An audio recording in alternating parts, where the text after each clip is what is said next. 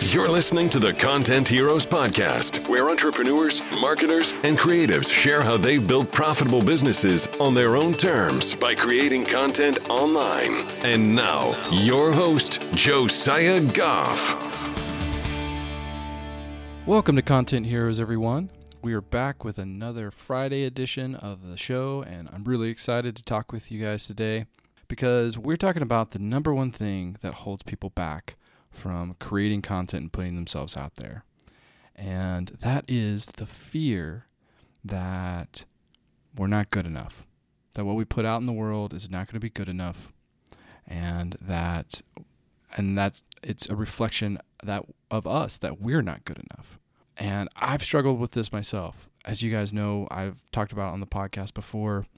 I took Pat Flynn's Power Up podcasting course a year before I actually launched Content Heroes a big reason for that delay was that I was afraid of putting something out there that wasn't good enough, that people would judge, and that and that people would look at me and say, "You're you're an imposter. You don't know what you're doing.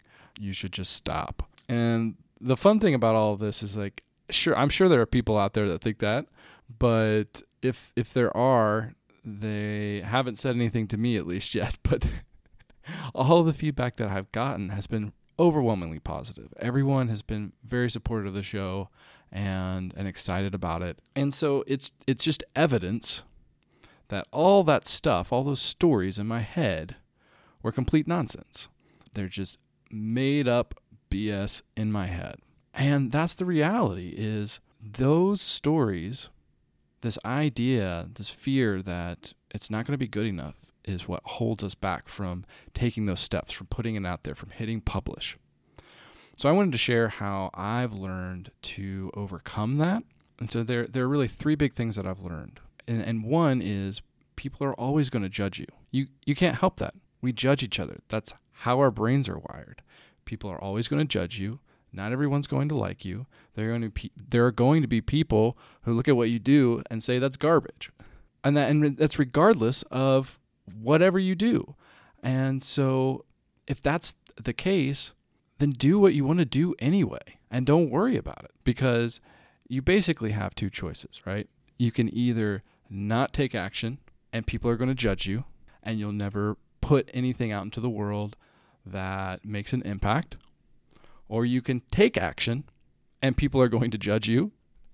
And you can actually put something out in the world and create value and grow and evolve and help other people do the same thing. And that was the realization that I had is I if I want to create something meaningful, something that makes me matter, then I've got to move my attention away from other people and what they think because it doesn't matter at all and it's going to happen anyway. The second thing that I learned is good enough is an invisible goal line. Think about this for a moment. Have you noticed that every time you set that good enough goal, as you're approaching it, it just keeps moving? And so you've got to sit down and ask yourself, how good is good enough? Really? Like, let's put a number on it. Does it have to be 100% good enough? Is 80% good enough? Who evaluates this? Is it determined by how many people say that it's good enough? How many people do you need? Do you need one person? Do you need 100 people? Do you need 1,000 people? Do you need every person in the world to tell you that it's good enough before you believe that it's good enough and you're ready to put it out there? And so you see, we create these goal lines that have we have no way of measuring them. There's no actual objective means by which we can say that something is good enough right? So it's just a gut feeling. But here's the thing the only way we're actually going to know if something's good or not is if we put it out there. And so you just got to put it out there and see if it helps someone. And if it does, great. Figure out how the next thing you put out can help even more. And if it doesn't, great. Learn why it didn't and change it and put and the next thing you put out will have a greater chance of helping someone. But what doesn't serve us well is continuing to have this completely subjective, completely immeasurable definition of good because we're never going to get there and we're just going to continue to move the goal line every single time. So, the way you get over this is you just ship it. you just hit publish. Right? We already talked about how people are going to judge you anyway. So, put it out there and move on. And that brings me to the last thing that I've learned. And this is a mantra that I've adopted from one of my coaches, Jim Fortin. And I've heard him say this so many times. And it's 70% perfect is success, 100% perfect is failure.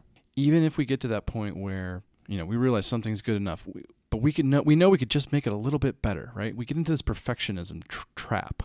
But if we know what we have right now can help someone and we don't put it out there and instead spend extra time, extra effort, extra resources and energy creating this quote unquote perfect version that they probably wouldn't perceive the difference in, that's not serving anyone well. So, 70% perfect is success, 100% perfect is failure. And I don't want you to think that I am, you know, up on a soapbox preaching. I'm still learning all of this stuff as well.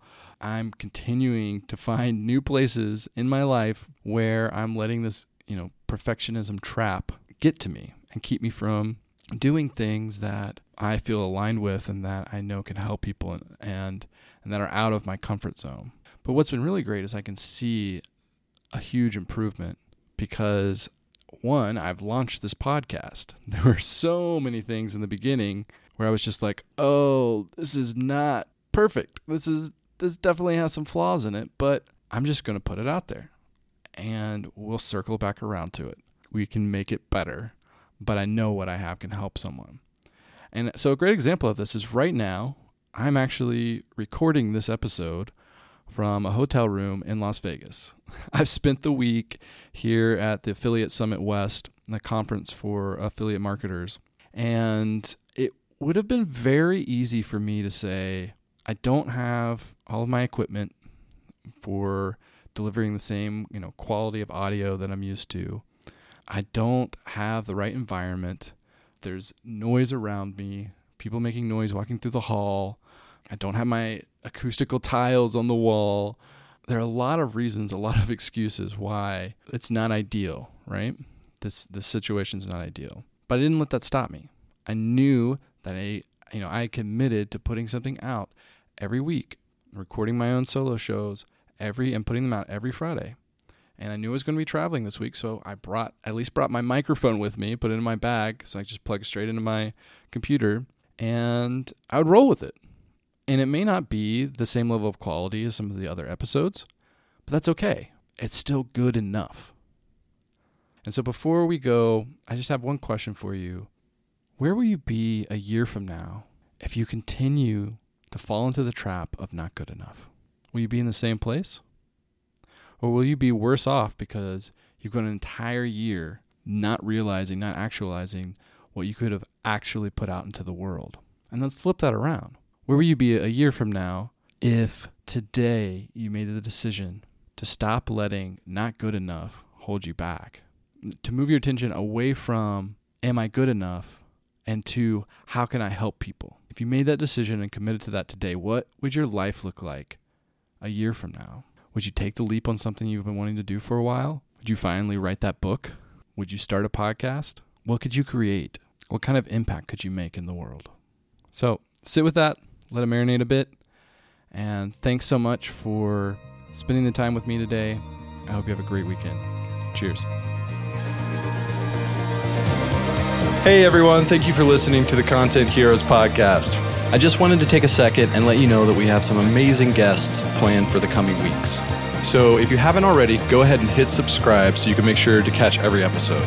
And if you enjoyed today's episode, go ahead and leave a five star review to help make it easier for other content creators to find and enjoy the show.